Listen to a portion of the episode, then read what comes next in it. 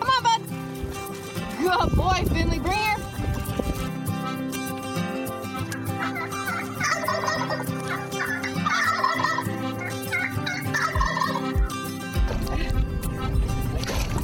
Oh my gosh, this is probably the biggest one we caught.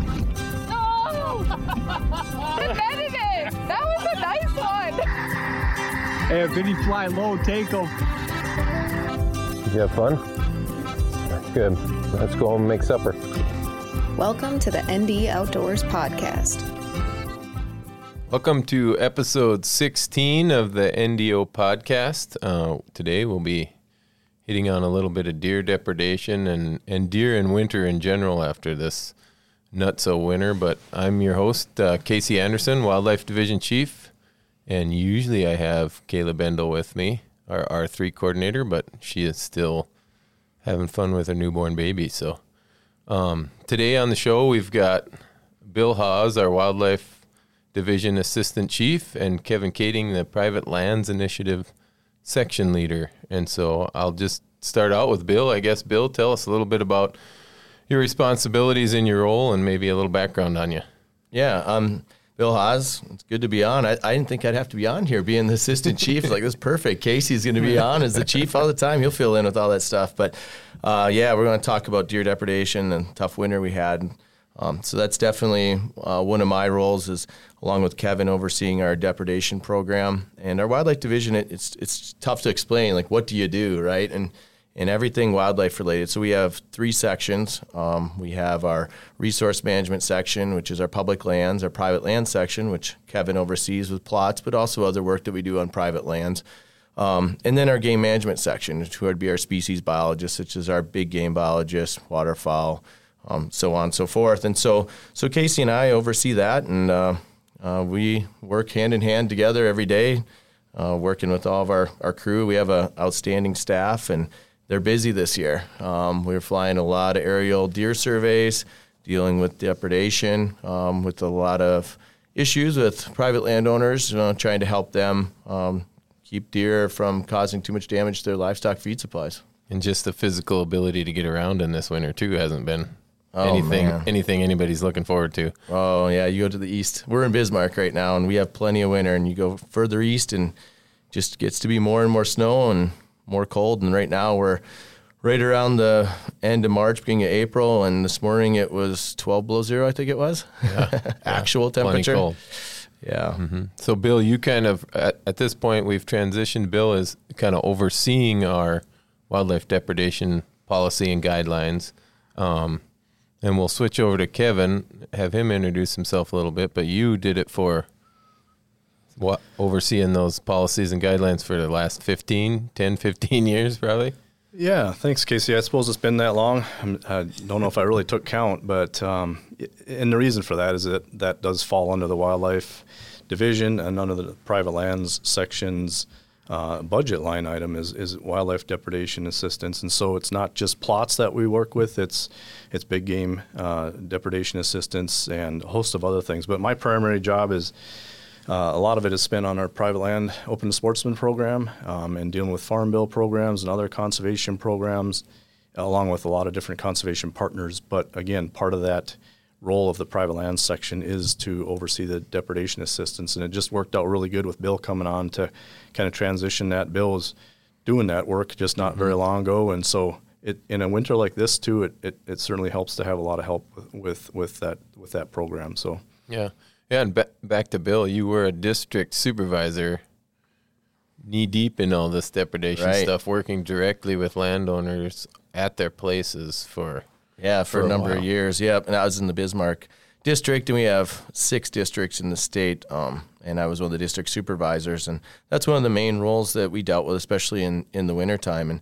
and I transitioned into this uh, assistant chief role uh, about a year and a half ago, and that was when Terry Steinwand, our director, had retired and created a a motion to where Jeb Williams became our new director, Casey became our new wildlife division chief. I moved up, and then so on and so forth. And so, so yeah, it's when that uh, when I moved into this position, it just seemed like the right fit for me to to work with our staff and, and producers and, and oversee this program. So before we get too deep into depredation itself, let's just take maybe a quick look, Bill, at our our deer population, kind of at a glance over the years, um, just so kind of people can understand maybe where we're at, where we've been, um, and some of that stuff as far as our deer population goes. And I know you, you and I had talked about this podcast, so you reached out to some of our big game biologists to kind of get get the points in place. Yeah, I did. Uh, we have some uh, outstanding staff. Um, we have four big game biologists that, that cover the state, and that's for all species. You know, the, the big three um, elk, moose, bighorn sheep, mule deer, and then whitetail. Uh, and so, you know, we do get quite a few calls right now, obviously, when a landowner has hundreds of deer at their at their place and having issues with it. And they're like, man, there are way too many deer in the landscape.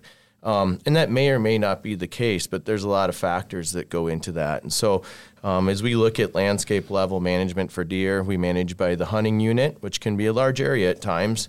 Um, and when we look at the eastern part of the state, uh, we have a dramatically reduced population of, of white-tailed deer in the landscape versus what we had in the peak, say, 15 years ago, um, when when uh, CRP was at the peak. Um, we had a lot of uh, easy winners in a row, and so we were probably at a, a whitetail population that was maybe higher than we'd want to be at again, of course. Um, but in the eastern part of the state, I would say in general, our habitat is at an all-time low, and then our deer population is following that trend and, and is definitely dropping. So, just to give you some general stats, um, statewide, you know, back in like that 15 years ago or so, we, we were issuing over 140,000 deer licenses uh, for gun deer. This this year, uh, this past year, we are around 60,000. So it's a dramatic reduction um, statewide. Uh, just to just to kind of give give you an idea, and and then and the Red River Valley is is the area that has the biggest reduction. Then you start going west, we get into the Drift Prairie. Um, you know, general, we're, we're probably you know two thirds probably down. I bet you we have a third of the deer we used to have, so we're probably down two thirds, um, roughly. Uh, and then you get further west into the Coteau and the Slope, and then the Badlands, and in those areas, our, our population is also is down. There are certain areas of the state where habitat loss hasn't been as significant, and say 2J1, 2J2, that central Coteau area, our habitat's still uh, in good shape, uh, and the population deer is pretty high right now. It's it's doing well. Uh, we might be one of those where we might have to get a little, a little aggressive this next gun season to, to actually lower that population a bit. Yeah, the blessing and the curse of winter is we were able to do our aerial surveys across the whole state. That being said, that means we've got winter across the whole state. Um, and yeah, even though populations are down, that doesn't mean you can't have localized problems. And so that's where we'll get into the depredation a little bit and maybe turn to Kevin on a little bit of, you know, the, well, for one, the goal of depredation is, you know, to try to help these landowners that are dealing with stored livestock feeds protect their livestock feed, um, reduce the chances of that happening again the next time um, with maybe some ideas and and some of the tools that we have. But Kevin, maybe just give us a little bit of, of history on, you know, depredation. Our depredation program started, and where we've come till till now. Yeah, I'm glad you mentioned what depredation is too, because there's probably some people out there that don't even know what we're talking about. I mean, if you're a rancher and you've got deer in your haystacks, you know what we're talking about. Um, if you're a hunter that only you know gets out in the fall and you, you just hunt deer, and you're probably not really knowing what we're talking about, or maybe just people that aren't aren't aren't as aware of it. But um, what we're really talking about is you know like Bill said, you can have some problems in localized areas where you just get deer kind of wintering together and, and getting in on a a farmstead or, or some livestock feed supplies. These ranchers work pretty hard all summer long to store that hay and get that stuff put up, and they need it this time of year. And so when you have 100 deer getting in there, it gets to be a, it could get to be a problem. And so depredation is that's exactly what we're talking about. And it's been around for as long as we've been in, exist, in existence, and as long as we've had deer on the landscape, we've always said that too. And Even if our deer numbers were down to, if we had 10 deer in the state, we'd probably have one deer somewhere in the wrong place. But um, but really, it got its, you know, as far as the department um, depredation assistance program, I guess, or, or deer depredation policies, what we talk about, kind of got its start way back in the the late 70s, there was actually an effort, same kind of situation we're in now low deer numbers,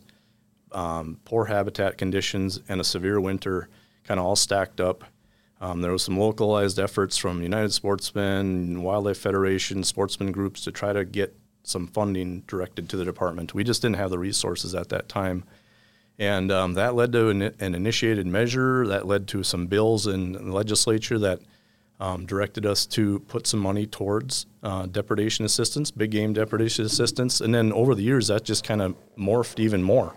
Um, actually, in those early years, there was there was an effort to feed deer eh, by a lot of groups out there, and we, we learned over the years that that wasn't the answer. So um, our our sportsman groups and our legislature actually directed us to develop and enter into habitat development agreements with private landowners, and so that was what.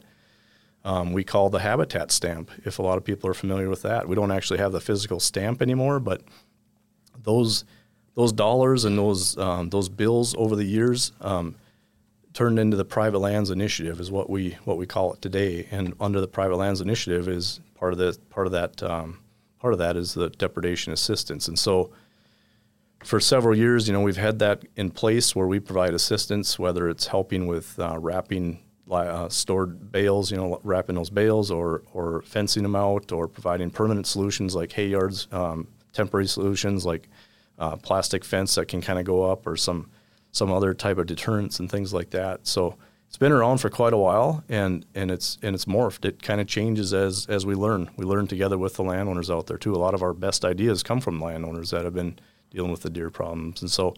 Um, that's kind of the short version of, of mm-hmm. the long history of the depredation program. Yeah. Well, thanks.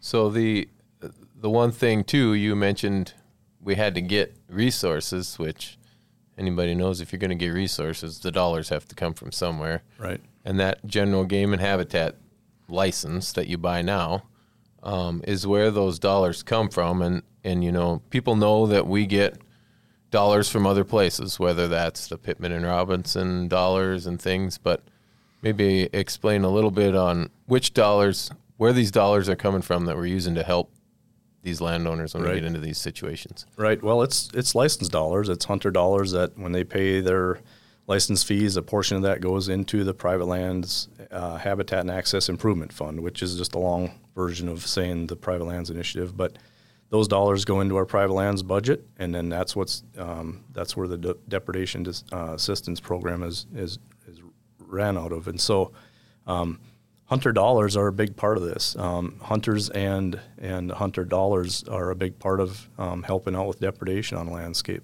Yeah, and in most cases, any of those Pittman and Robertson dollars, and we can't even use those for depredation. They're not allowed right. to be used for wildlife depredation. Yep, good point. That's all state state dollars, state license yeah. dollars. Yeah. Yeah, I think that's the that's the big thing is we, we are not allowed to use federal funding. Right. You know, mm-hmm. so so when we're talking to landowners and you know trying to or sportsmen in general, just trying to fill them in on this is it, it's legitimately 100% those sportsmen's dollars when they buy licenses here in North Dakota. And, and to fill people in on Pittman Robertson, if you're not familiar with that, it's, that's an excise tax on hunting and fishing equipment. Pittman Robertson's the hunting, Dingell Johnson's the fishing side of things. And that's a key component to our funding. Uh, it's goes to the Fish and Wildlife Service, so we call it federal. But that excise tax is on, on guns, ammunition, uh, and then that tax money comes back to the department. And that's how we're able to match a lot of the work that we get done. Mm-hmm. And we have to use that for wildlife habitat purposes mm-hmm. and or access. access. type of yep. type of purposes for the use of hunting. And so, right. so yeah, to make sure people know that. Um, so we get into these depredation situations. We have a landowner call. Bill, maybe run us through when a landowner calls. What's that process? The first time they've ever called. Yeah. You know. Yeah, if there's a landowner that's listening to this has issues, just call our, our main number, 328 6300. Uh, you'll talk to one of our administrative assistants, and they'll get you in touch with our district supervisor. Um, and so that, depending which county you're in, will get you in touch with them, and they'll uh, listen to the concerns you have, uh, what issues you're having, and then formulate a plan to to come out on site. And and either it might be wrapping bales, um, providing scare tactics. It just depends on the location and, and the situation. Um, you know, and, and so each one's unique. Um, and so that that's that's where it begins. Um, we'll be this happens quick, so uh, you'll hear back from us within 24 hours, um, and if possible for you guys uh, as landowners, we we're out there within 48 hours. So. Uh, that's important to us as a customer service and, and getting out there as soon as possible and not let these problems drag on and trying to uh, help out as quickly as we can is, is really important uh, to us. And, I'm, and I know that's something that, that landowners appreciate. And so you kind of have two phases there. We have immediate issue and trying to solve it the best we can. Um, and so then we get on site and determine what's the best um, plan for that. Then we have the long term permanent solution. So that's what we're coming upon hopefully soon Yeah. if we get them out. And, and then that's where we're going to be working with a lot of these landowners, figuring out, all right, you know, what can we do to protect your livestock feed supplies? And that's really what we, um, our bread and butter is, is protecting it, is protections through hay yards, panels, um, whatever that might be for a permanent solution to, to help them um, alleviate these issues in the future. Yeah, and so maybe maybe hit on some of those short term options that we you know it's it's the middle of winter. We you mm-hmm. know there's no way to get posts in the ground. We got snow up to our eyeballs and and somebody's got a problem. And so the just the type of short term solutions they're usually not a they, they usually some of them don't last very long but some of them help mm-hmm. reduce the damage. Right. some of them work pretty well to keep deer out totally just go through some of those Yeah. Um, so on a normal winter, this this has been an extreme winter here in North Dakota, a record setting, one of the worst we've ever had. If if you're somebody that's listening and you haven't and, and you're not from North Dakota, it's even been tough for us. Put it that way, uh, more or less our wildlife. And so on a normal winter, um, you know, some of the calls might start coming in in early December after our gun deer season. Typically, it, though, it's in January, and so we make those first site visits. Oftentimes, it's it's a situation where we're able to use scare tactics to keep the deer from coming into those those feed supplies. So we have some really neat tools. We have motion sirens. One of our technicians actually came up with the idea and.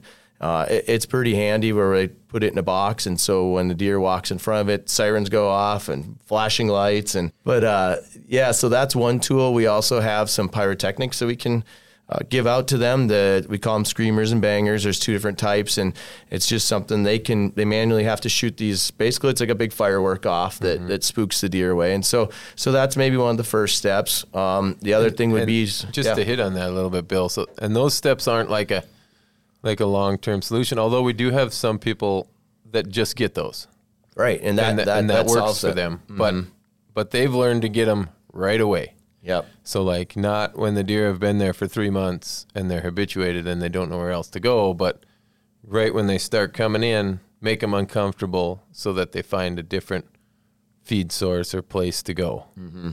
Right. Yeah. Exactly. Yeah. That that's that's the key is getting early, getting on the getting on it early, and so that they can, you know, disperse the deer to other other settings, usually a more natural setting where they can have a tree planting or a crop field that you know they can go to and, and not cause issues. And so so that's one of the first steps, just the scare tactics. The other one would be uh, we have some temporary fencing. It basically it's like black uh, snow fence that's approximately seven eight feet tall. We have their long rolls, 250 feet long, and so when the the hay is stacked up in a manner where the deer can't climb up onto it, we're able to wrap that uh, temporary fencing around the bales, and it prevents the deer from eating it. And it works really well. It's impressive at, at how well it works. Uh, the one of the issues is you certainly have to keep the snow away from the edge of the uh, uh, bales on, and that can become a challenge in winters uh, that are as severe as this one has been. So um, that's our bread and butter for protecting it in a temporary manner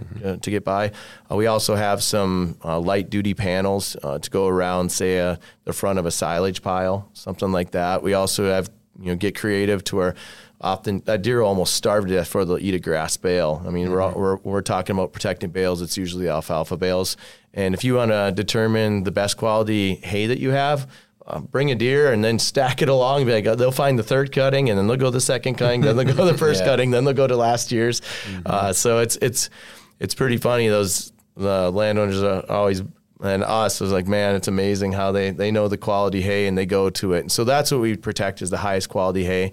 And so those grass bales uh, typically aren't um, they're not getting damaged. And so oftentimes we'll actually use those to build a fence uh, around some, let's say a silage pile. We'll stack bales on end around the sides and then put panels, say temporary panels across the front because we only have so many panels. Need to reduce the amount of area that, that we need to cover with those. Um, and so, so there's a lot of different variables. Like I said, we get creative. Um, working with each site, and, and really we need to go on site to figure out what the best bet is. But the reality is we do have a lot of solutions to keep those deer out, and all those are, are more of the get you through this winter till we find a permanent solution.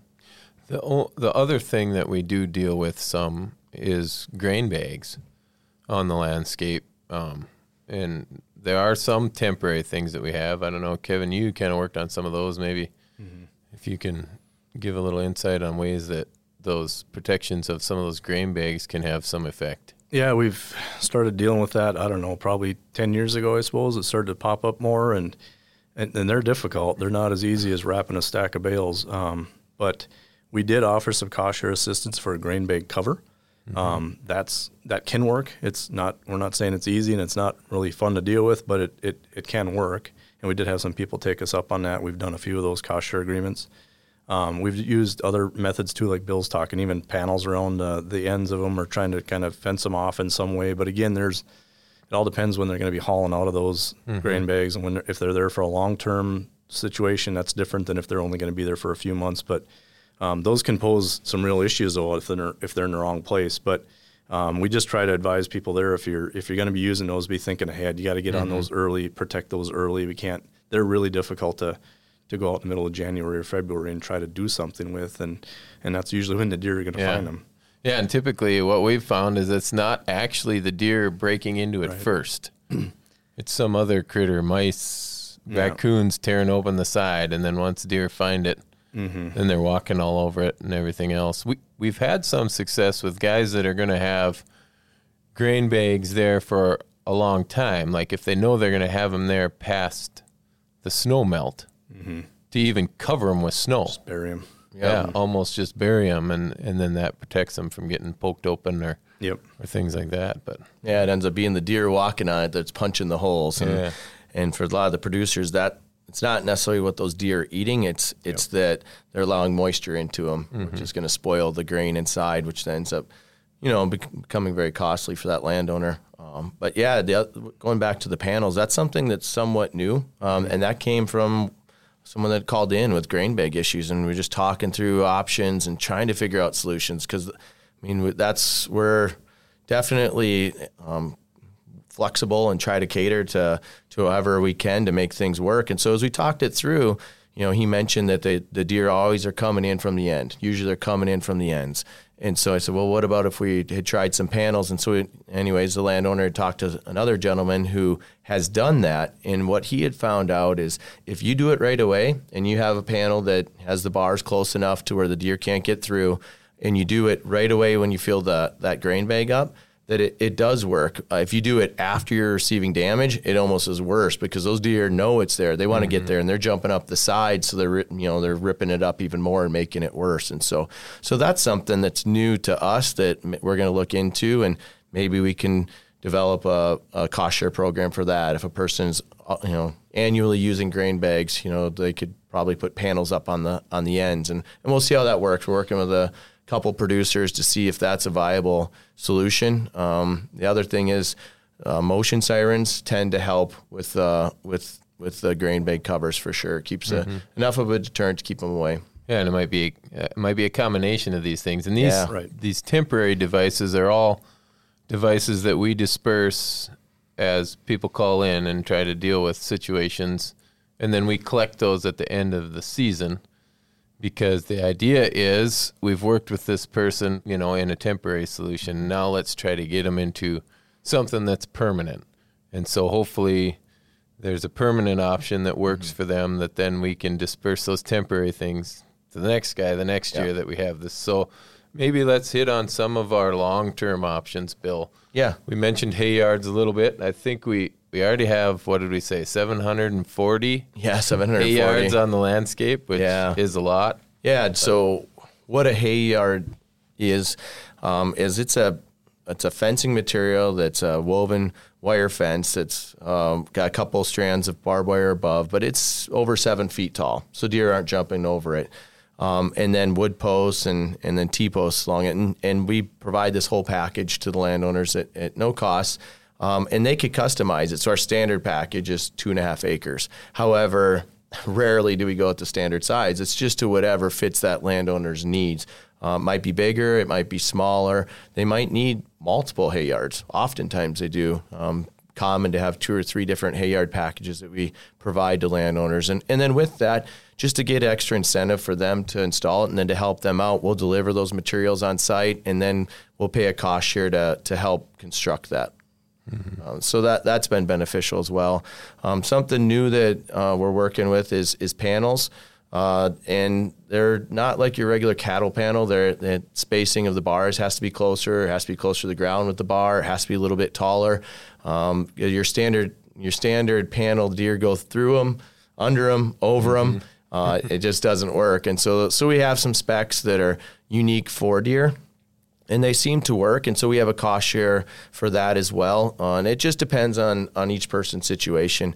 Um, sometimes it's you know they'll use a few panels and a couple hay yards, or maybe mm-hmm. for an example they'll have a hay yard with three sides, but the one side they want to have open because they need to bring semis around through there, whatever it might be. So we're extremely flex- flexible with every situation to to make it work for uh, each landowner. Mm-hmm. And so yeah, the goal is obviously to get them into that permanent situation. Mm-hmm. And I mean, in the majority of times when we get folks to one of those permanent long-term solutions, I mean, it's it's pretty good. We don't really have too many problems on their places anymore unless something new happens or or they expand their operation and you know, like you said, we need to add another hay yard or something. Yeah. Or this year when it's so extreme, yeah. you know, and they have the best habitat in the landscape with their shelter belts around their farmstead, and mm-hmm. so they still tend to maybe have deer then at that point. Yeah, so when it's as, mm-hmm. as extreme as it has been this year. And then just I mean, this winter the the trick has just been keeping the snowbanks right, so deer can't walk over them. Mm-hmm. I mean, yeah, that'll be a real issue this year with this, all the snow. Um, what's one thing that, that landowners are really good at is removing the snow along the perimeter of those fences so it doesn't mm-hmm. beat it up too much. But this year, at some point, it's just unrealistic. You know, there's just every day more snow's blowing in uh, depending on your location. And so there's going to be some damage to some of these fences. And, and that's another thing that we're, we're there to, to help out if we need to provide some materials to repair some of those damages. Mm-hmm. Yeah. Anything else to add, Kevin? Working on hay yards from the beginning, probably. No, they're very effective. I mean, they're the tool in the toolbox that we've had for the longest time. I would imagine. Mm-hmm. You know, and the panels are just kind of a new rendition of that. Or like Bill said, a lot of producers are mixing and matching, creating like an alleyway with a fence and then putting panels on the end or whatever whatever works for them. And they like that because it's portable. It's you know they pick it up with a tractor bucket and move mm-hmm. them around and but they are effective um, and we've got a lot of them out on the landscape and they can do a lot of good things out there. So um, and we've got funding for more of those too. If we you know like bill said this time of year we're talking to a lot of those producers about getting into that longer term solution. Mm-hmm. and uh, so i would imagine we're going to be pushing a bunch of those out this summer and this fall. Yep. Yeah and and so the we even have like more guys like bill said they'll use the hay yard fence material mm-hmm. and then maybe put the panels on the end for a gate because yep. those hay yards do come with swinging gates. Yep. Um, if that's how they want them to deliver, and they work really well. But mm-hmm. um, in some instances, the panels that are on the ends work just as good or better for some folks. Mm-hmm. Yeah, the one thing with just to mention with the the hay yards is the agreement does state that you know landowners can't charge a fee charge a fee for big game hunting. Mm-hmm which stands to reason. I mean, it's hunter dollars that are helping fund that, and so we want to get some hunter harvest out there or some deer harvest out there if we can. And I know a lot of our staff are talking to landowners about all those things. Mm-hmm. You know, mm-hmm. whether it's trying to increase access for hunters, trying to get some more deer harvested out there, trying to develop some other habitat. There's a lot of other discussions that are going on. We're not just giving out materials and and that's the end of it. There's a lot of a lot of discussions and a lot mm-hmm. of a lot of good things that come out of these discussions too. You know, it probably sometimes depredation kind of gets not the greatest, you know, spotlight, you know, but really there's some good things that have come out of these discussions with landowners. We've developed some new habitat with them, put in some um, food plots with them, or other other things like that too that benefit a lot of you know the habitat and the critters out there, mm-hmm. but also some landowners have enrolled land into the plots program, and we've got public access out of that. So it's not all it's not always just a bad gloom and doom type Right. thing with this depredation stuff. Yeah, and I think that's you know we talked about the deer population and it, and generally over the last 15 years we've seen a reduced deer population, but that does not mean that there aren't localized issues and and really to control the deer population, hunting is the main tool Right. in North Dakota. And so if if your area has too many deer, you know, and that's why we talk to these guys about, you know, we still give out licenses in the state, and so Right. let's try to get some harvest in these in these areas where there are problems. Yeah, I know we maybe get I don't know if it's criticized is the right word, but sometimes even hunters kind of wonder why we're using their dollars to pay for this if if if the, you know there's no access or, or, mm-hmm. or no hunting. But really, the reality is a lot of these producers are allowing hunting, mm-hmm. and they probably do everything they can in the in the fall and to allow hunting access and, and get people out there to harvest deer. But in a winter like this, deer just end up in a in a place you know on top of them sometimes, and it's really not. There's not a whole lot they can do about that. Yeah, they may come in, they may be coming from a lot farther than that Right. specific landowner even has the ability to let people hunt. Sometimes it's what the neighbor's doing Yeah. out there. I mean, if we're being honest, sometimes the, the person we're dealing with is the is the on the, the the bad end of it, where they're getting the deer, but um, everybody around them is closed off hunting access, and so that can be a real issue. It's hard to get a handle on that sometimes. Right. hmm So we did hit on a couple things. You mentioned the depredation food plots, Kevin, or food plots, but let's roll into a little bit of hopefully this winter ends. People that have been dealing with deer or or maybe don't want to deal with deer in the future and we may be looking at neighboring landowners talking to each other to try to help mitigate this situation that happens in these bad winters. Um, one of the things that we do have the ability to do are those depredation food plots. And so, thinking off season now, snow's gone, thank goodness. We'll live in fantasy land for a little bit. Uh, but really, if you've had deer problems, um, start thinking about what options there might be as we come into the off season. Let's start with those deer depredation food plots. How do those work? Yeah, exactly. I mean, that's one of the things we hope to have is a discussion about what can we do longer term, not just you know fold up shop at the end of May and leave and never never talk about it again. But um, yeah, landowners can plant food plots. We cost share on that. We provide a rental payment. We provide the seed in some cases, and, and they don't necessarily have to enroll that into the plots program. They they can if they want to. We have the option to do it that way, but if it's strictly for depredation or for a food source for depredation to uh, um, to help alleviate that or minimize their, their the damage in their area, they do not have to allow that public access. But we certainly encourage it just because again it kind of goes hand in hand with trying to get that hunter harvest out there and and that's another part of the, the solution. I mean habitat and hunting are certainly parts of the solution when it comes to depredation. They all kind of go hand in hand. And so whether it's a food plot or whether it's a grass planting or a tree planting or whatever it might be, we have programs available to help producers with that. And if it's not a program through us, we can find a program with a partner or another conservation group or mm-hmm. USDA, whatever it might be, to kind of help them through that. And you mentioned habitat a little bit, like thinking about this winter. And I've been up in our small plane a couple times. And it's one of those things where, you know, if, if winter habitat was on the landscape, you know, when it when winter hits like this and a deer looks across the landscape and goes, Where am I gonna go? Mm-hmm. And it shows up at your ranch because that's the only thing sticking out of the snow and there happens to be a feed source there Right.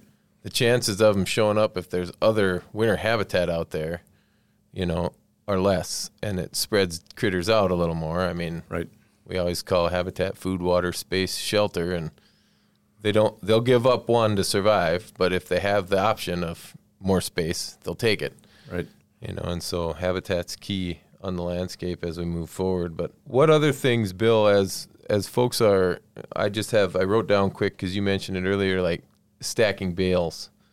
You know, when landowners are going through now in the spring, summer, fall, haying, um, and that kind of thing, and they're thinking about you know bringing their you know for one get the bales out of the field if we can because it's awful hard to protect them out there. Yeah, absolutely. That that is the first part is get when you get them out of the field because, you know, like some years, a guy runs out of time and the bales are left in the field and they're scattered out there, you know, where you hate them.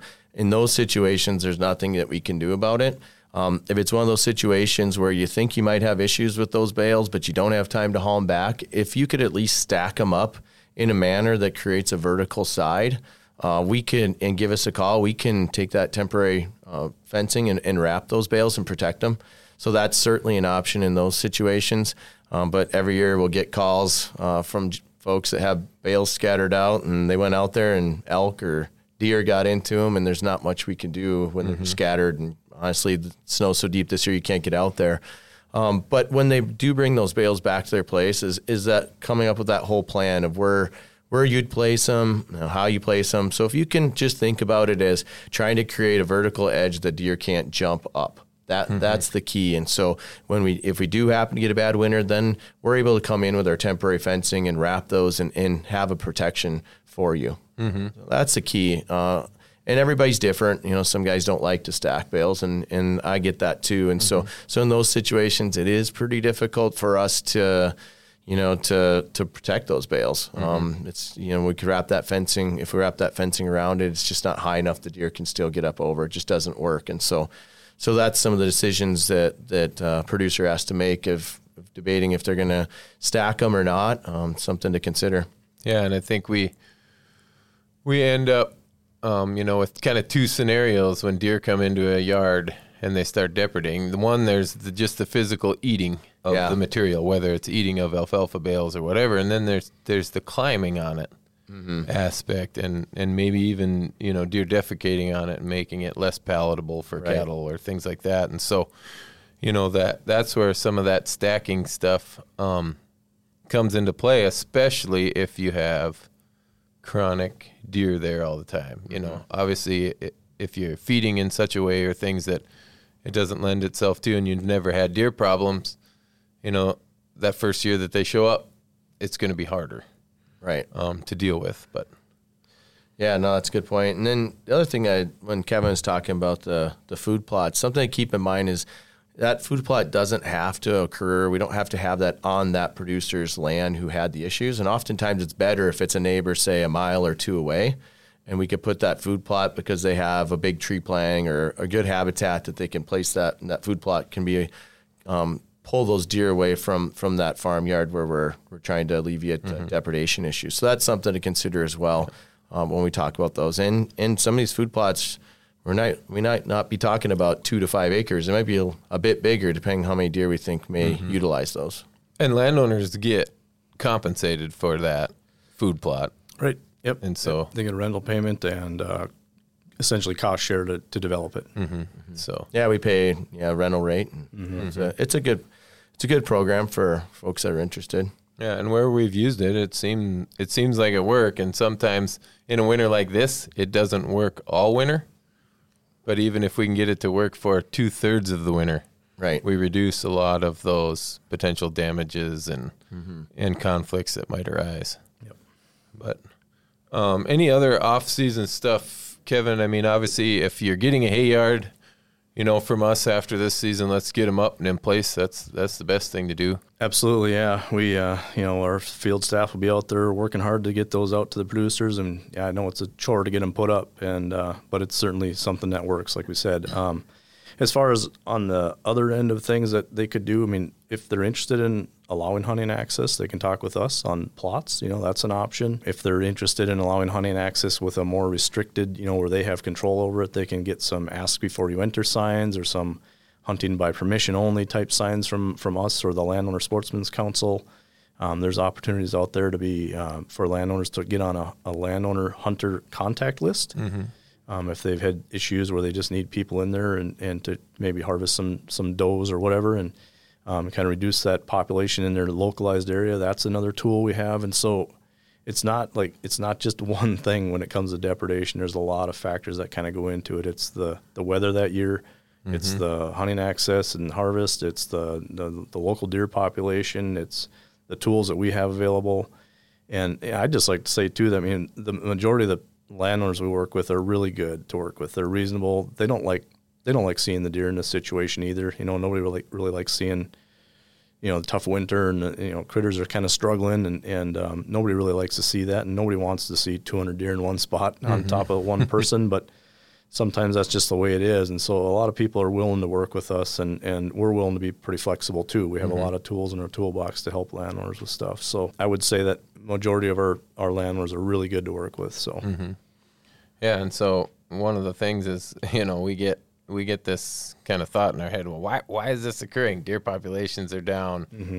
You know, and and last fall actually we heard from many hunters and many landowners that said we gave out way too many deer tags. right, We gave out way too many deer tags. So come about February, we we were hearing the opposite. We didn't give out enough deer tags. We didn't give out enough deer tags. So, you know, one of the things is just a a plain crazy winter. I mean, we've all seen that. We've almost Bismarck's what six inches away from 1996, 97 record winter. Um, you know, knock on wood, this better not be a reoccurring thing over and over again. Right. And so, you know, we've got that going on, but we also do have that reduced amount of habitat out there on the landscape. And and one thing I was even mentioning to Bill one day is when I was up in that little plane, it was kind of interesting because you're flying over a cattail slough, and if it was a five acre cattail slough, you couldn't see the cattails. Mm-hmm. If it was a 25 acre cattail slough, you could see the middle hmm.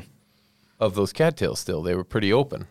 And so you start thinking about what happens around some of that winter cover extends the life of winter cover in a winter like this. I mean, at some point we're going to get in, you know, we've gotten enough snow that it gets hard for much of it to be useful.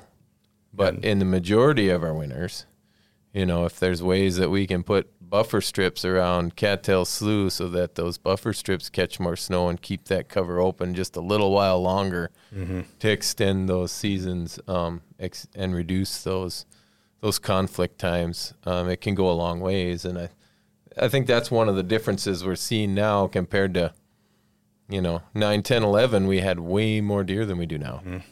But for some reason, you know, I'd, I'd have to look at the numbers when the season's over as far as depredation complaints and stuff. But man, we've got to be rivaling that same amount of depredation complaints. And we had less hay yards on the landscape. We had less, you know, but there's some key cogs in there that are kind of pushing what we've got to extremes. I was in Jamestown in 96, 97 dealing with deer depredation then, and, and it was same but different. I mean, we just have a lot more tools in our toolbox mm-hmm. now for, for, for sure. Um, I think producers kind of know the drill, you know, to be honest. I mean, I think they know what, what we do and what we have, a lot of them anyway. and, um, and yeah, I know we were flexible back then, but I think we just have that much more flexibility now. And so, um, so it's a little better that way, but habitat conditions were certainly not very good right now. And like you're right, Casey, even just a little, a little stitch of habitat out there somewhere can stop the snow enough to where when you get a warm day in January, it opens that hillside up. And I've seen it just this weekend. You see deer laying out in a, a black field mm-hmm. because it's open and it's warm. And even though everything else around it's got two feet of snow, but there's just a little bit of an opening there that was caught by some CRP or a, a wetland or something that caught that snow just enough to, to slow it up. Mm-hmm. Yeah. And then of course we get into that, you know, like Bill was talking earlier, the the harvest in localized areas. You know, really really thinking about how harvest can be increased in some of those areas. I mean, we're going to give out deer tags next year. You know, the time will tell what that number is. Um, you know, as our guys are wrapping up with the counts and we're gathering all this information from depredation and all this goes into account when we set numbers for tags, but um, just trying to get some more harvest in some of those localized areas to help with some of these situations goes a long ways. Yeah, sure does. That's why I mentioned the different options we have for that access. It doesn't always have to be plots, mm-hmm. but we can help landowners connect with hunters in other ways. Yeah, even even we've noted it on the electronic posting whether mm-hmm. you whether you like it or not. There's probably more phone numbers in the electronic posting than there ever was on physical signs. Mm-hmm. And so, you know, that's one way that if landowners are using that system and they want some folks, you know, to harvest is just make sure you've got your phone number in there Right. so that they know how to get it in touch with whoever is controlling the access on that piece. Because some landowners are just renting the piece, but they're controlling access on it. And so if if you look on a plat map, it's going to show the landowner name, not who actually is allowing people to go in and out. Right. Right. Um, and so yeah, putting your phone numbers out there if you want those contacts and trying to line up hunters is, is helpful. No, I don't know if you guys have anything else to add on this. Um, I think we covered most of it. The only thing I'd like to say is um, a big shout out to our staff. They've been working hard this winter. They do an amazing job. Um, it can be difficult at times, and it's and and there's all sorts of solutions that we talked about today, and so that's a lot for them to work through with these landowners, and and it and it's a gratifying job too because um, almost always when you're done, the landowner is grateful that we're able to help. A lot of times they're surprised; they're not they didn't realize that we had so many options for them to to help them out, and and so anyways, um, we're fortunate. We have an outstanding staff. Landowners are great in this state too, and are tolerant of, of these deer in this tough winter. And, and I think all of us just want a, a, a big spring thaw and not flooding, but some nicer weather. So Yeah. for us and wildlife alike. Hmm Yeah, ultimately, we need winter to go away.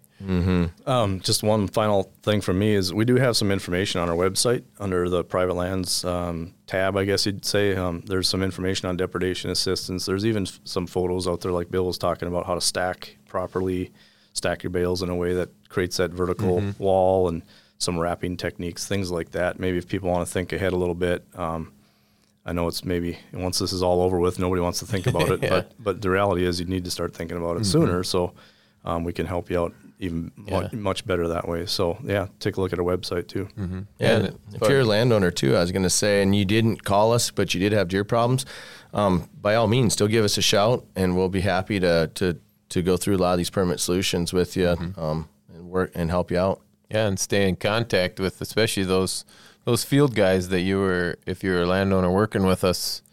Um, you know, as as spring comes and you're thinking about you know what to do in the future or what can we do throughout the summer to make sure that we alleviate you know some of this next year. Yep. Um, stay in contact with those field staff that you're working with and and keep the conversation going. You know, so that so that we can come up with some ideas and and placements and work with you. Yeah, and as the habitat guy, I got to put in a plug for habitat. Yeah. So if we got landowners out there that are interested in developing any kind of habitat, um, it's not only going to help deer, it's going to help a lot of other things too. So, um, and we certainly need habitat on landscape right now. We are really hurting, and um, I think back again. I look back at some stuff. You know, 1979 is when all this 78, 79 is kind of when all this started, and right after that was the habitat stamp, and all that is kind of what jump started the whole private lands program and directed us to develop habitat with private landowners. And so it almost feels like we're reliving that again right now because we're at that point where we need habitat. Yep. We're, we're, we're low on resources as far as the habitat goes. Um, there's some discussions in the legislature about our habitat, more habitat work, and we just really need more habitat on landscape. Yeah. That just helps everything. All right. Well, thanks, guys. Um, we'll get into uh, department droppings here, and we've got turkey season opens April 8th. Um, so that's right around the corner. I don't know what that's going to look like, I but got I got my snow camo ready. yeah, snow camo and snowshoes might be opening weekend of turkey season. But um, one thing as we get into turkey season, of course, we are going to start to melt snow here eventually, and so we want to make sure everybody is is mindful of of the conditions out there.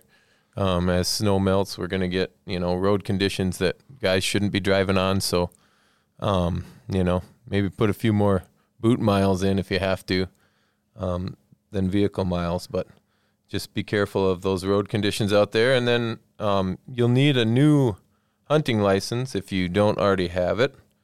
Coming up here, um, this year's will expire on March 31st, which is only a couple days. So by the time you hear this, if you don't have your new hunting license and you want to go hunting, you need to buy one Or fishing.